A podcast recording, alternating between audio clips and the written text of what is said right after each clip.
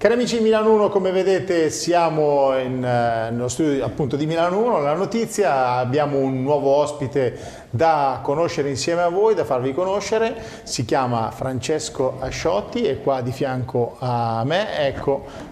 Ciao, Fra ciao, Francesco, Buongiorno. io ti dico ciao perché qua è prassi darsi un po' del tu. Molto volentieri. Ok. Molto volentieri. Senti Francesco, io facciamo quattro chiacchiere e eh, abbiamo il piacere di conoscerti un po' più a fondo perché tu sei candidato per le regionali, le esatto. prossime regionali, esatto.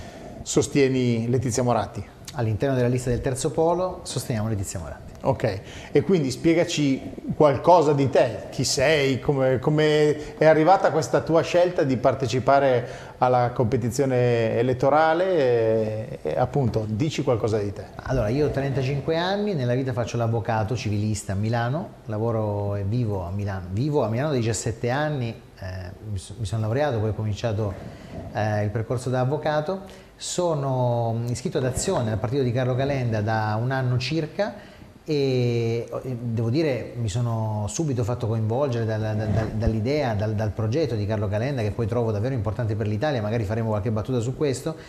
E adesso la scelta di candidarmi alle regionali nasce dal fatto che sono convinto che Regione Lombardia si occupi di cose troppo importanti per la nostra vita, davvero decisive per la quotidianità delle persone, dai trasporti alla salute, tutto, gran parte di quello che noi viviamo passa da Regione Lombardia, perciò è, è il giusto eh, spazio in cui spendersi con passione e impegno.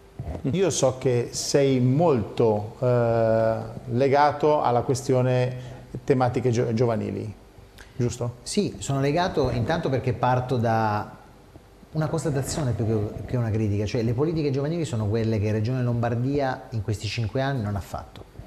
Non ha fatto perché intanto pensiamo alla composizione della giunta regionale. La giunta regionale ha un assessore alla formazione, uno al lavoro, uno alle politiche giovanili che è lo stesso che fa Demanio e Catasto, Bolognini, e un altro ancora, il presidente, che si occupa di istruzione e università. Allora, è chiaro che non è affrontata la questione in modo serio. Io propongo l'istituzione di un assessorato unico alle politiche giovanili in cui ci si occupi di formazione, di istruzione, di università, di inserimento nel mondo del lavoro e in cui si affronti anche per esempio la, tutto l'ambito delle start-up innovative, quindi dell'innovazione, dell'imprenditoria giovanile questa è una regione con il 22% di disoccupati fra i 25 e i 34 anni, un'enormità, un quarto delle persone, non è accettabile, non è assolutamente accettabile. Serve fare politiche giovanili in modo serio. Mi sembra di aver capito che un'altra tematica a cui tieni molto è la questione lavoro, sia dalla parte dei giovani ma anche magari in periodo un po' duro quello che stiamo attraversando e che abbiamo attraversato, del prima Covid, adesso anche questione di guerra ucraina e tutto quanto, l'economia eh, ha bisogno di una smossa, ha bisogno anche di un aiuto politico, no?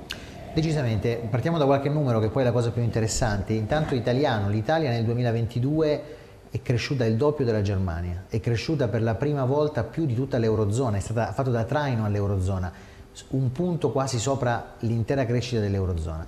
Allora questo è stato merito sicuramente di tutta la resilienza del popolo italiano post-Covid, ma anche di un governo particolarmente capace che è stato il governo Draghi. Chi non cresce è Regione Lombardia, che cresce metà della Baviera, metà delle Fiandre, meno della Catalogna, e la giunta regionale ci viene a raccontare che però cresciamo più della Sicilia, come se fosse consolante o come se fosse bastevole, perché non guardano al di là dei nostri confini nazionali, questo non è chiaramente tollerabile. Allora la Regione Lombardia cresce poco e deve crescere molto di più, deve farlo con coraggio, con un percorso di internazionalizzazione serio, guardando al futuro eh, con investimenti seri. E su questo si insiste il tema della disoccupazione giovanile, abbiamo detto prima il 22%, ci sono però 145.000 giovani lombardi fra i 15 e i 24 anni che non fanno niente, non lavorano, non studiano, sono i cosiddetti NIT, cioè una popolazione intera scoraggiata davanti alla vita. La Regione deve andarli a recuperare, deve andarli a recuperare con programmi professionalizzanti, con un coinvolgimento sociale completamente diverso. Sono tutte cose delle quali la Regione si può occupare e questa giunta regionale non si è occupata. -huh. eh, senti, la, la, giunta attuale con il Presidente Fontana, eh, alcune cose sono state fatte, ovviamente ci sarà qualcosa che anche dalla vostra parte non reputate non sia stato abbastanza, sicuramente, anche perché sennò non vi sareste candidati con Letizia Moratti. Eh, appunto, quali sono i, i punti eh, ovviamente da, da, migliorare in Regione Lombardia? Beh, io penso che questa giunta abbia veramente delle enormi lacune che si porta dietro in questi cinque anni. Intanto la questione dei trasporti non è stata minimamente risolta, cioè avevamo il disagio, l'inefficienza, la disorganizzazione dei tre nord a gennaio del 2018 e ce l'abbiamo uguale se non peggio adesso, con l'aggravante che vogliono riaffidare in maniera diretta questo servizio per altri dieci anni alla stessa società facendo finta che tutto vada bene, perché anche qui ti rispondono che nel meridione d'Italia i treni non ci sono ma vanno in giro con gli autobus. Questo non è accettabile. Abbiamo visto i disastri che hanno fatto in materia sanitaria prima che a gennaio del 2021 arrivasse Letizia Moratti, arrivasse il generale Figliuolo e rimettessero a posto una serie di questioni che erano veramente trattate molto male. Pensiamo a Gallera che mandava in vacanza i dottori a diciembre del 2020 dicendo che poi quando tornavano avrebbero con calma organizzato la campagna di vaccinazione.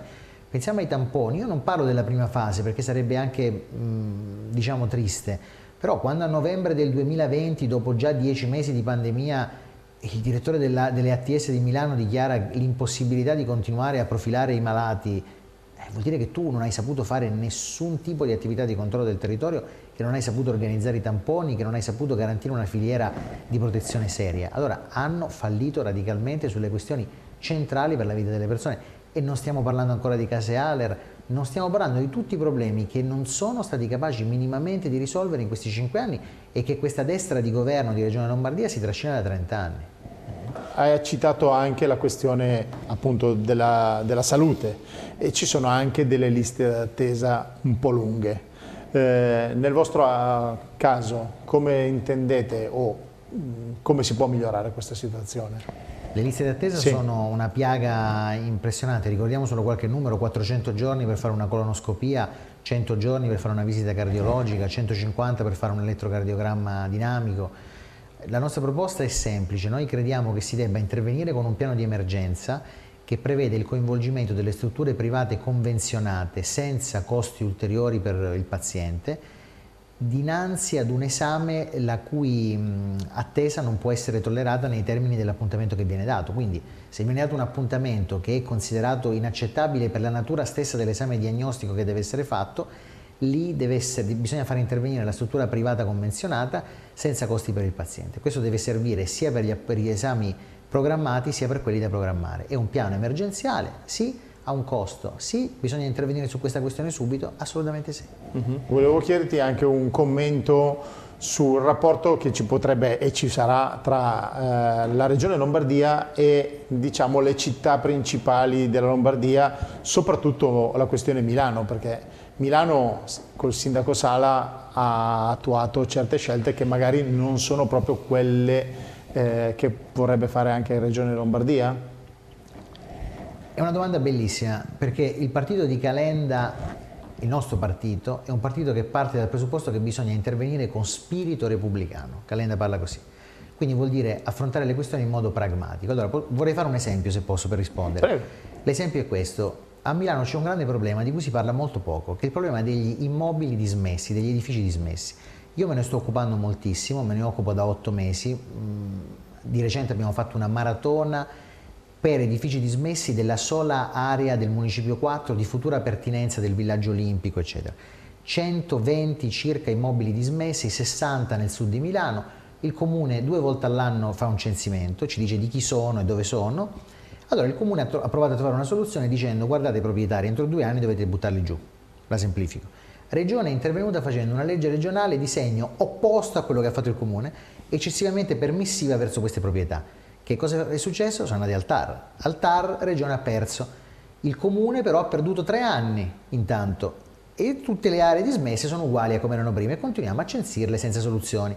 Ma io dico, ma un tavolo fra regione e comune per parlare di una cosa che ha a che fare con il bene di tutti, non si poteva forse fare? Non si potevano incentivare strumenti di partenariato pubblico-privato per recuperare questi edifici e restituirli alla collettività come alloggi con un canone concordato, come asili nido, come spazi di co-working, restituirli alla comunità e non sono imposti nel, nelle foreste, sono imposti centralissimi. Via Mecenate, due passi dall'aeroporto, passerà il mondo da via Mecenate, ci sono edifici abbandonati con incendi ancora visibili, i cui effetti sono ancora visibili, ehm, un immobile abbandonato determina un de il degrado di tutto un quartiere intero, ha un costo sociale enorme anche su tutte le persone che vivono in quel quartiere, perché poi porta abusivismo, porta degrado, porta insicurezza. Piuttosto che fare le ronde, potrebbero recuperare gli edifici, perché questo è il primo punto per fare sicurezza. Allora la risposta a questa domanda è sì, serve collaborazione fra le istituzioni, perché al di là dei partiti politici e delle campagne elettorali, a un certo punto sei un uomo e una donna delle istituzioni, quando sei lì devi lavorare per il bene comune. Certo, ma quindi anche la questione delle altre città, ripeto, cioè la Lombardia non è solo Milano, ma, ma è anche Bergamo, Brescia, quindi una sinergia maggiore, magari Ragione Lombardia, con anche le altre città, la prevedete? Ma no, no, non c'è dubbio, ma come si fa questa sinergia? Prima, io penso che prima di tutto, cioè dobbiamo vederla nel, nelle declinazioni concrete, la prima questione dovrebbe essere quella della mobilità, cioè il primo punto di collaborazione, il primo punto a favore del, del, del popolo che vogliamo, fra virgolette, integrare deve essere quello per esempio della questione della mobilità. Come si fa una mobilità seria, sostenibile? Come si mettono insieme le città con un'organizzazione dei trasporti come quella di Trenord? è chiaramente impossibile, non, non è possibile proprio eh, immaginare che ci sia un terreno più fertile di quello della mobilità per risolvere una serie di problemi a questa regione. Io volevo chiederti ancora una cosa, nel senso, eh, i nostri amici da casa, se vogliono seguire la tua attività eh, di questa campagna, dove ti trovano? Ci sono delle pagine social, dei Instagram, quelle, delle cose appunto per, per poterti seguire? Assolutamente, abbiamo un canale Instagram Ascioti Fra, su Facebook Francesco Ascioti, c'è un sito francescoascioti.eu e quindi insomma eh, cerchiamo di comunicare quotidianamente e speriamo di, di farlo nel migliore dei modi. Ok, vado sul privato e ti chiedo se hai un hobby oltre il tuo lavoro. Tantissimi. Sì. Il, il, mare prima di tutto e forse non è un tema troppo lombardo. il mare assolutamente, la vela quando posso, eh, non ho una barca a vela però insomma ci sono de delle attività che si possono fare anche senza possedere una barca a vela certo. nella vicina Liguria e quindi il mare sicuramente, se posso probabilmente, no, non so se mi aiuta o non mi aiuta sul piano dell'elettorato, però ti direi la Juventus, non, non il calcio, ah, proprio la Juventus. Ah ok, va bene, va bene. Allora eh, io ti ringrazio per essere stato qua con noi, speriamo che questi 15 minuti in tua compagnia possano servire per il, la tua campagna elettorale. Grazie a voi. E salutiamo tutti e ci vediamo alla prossima.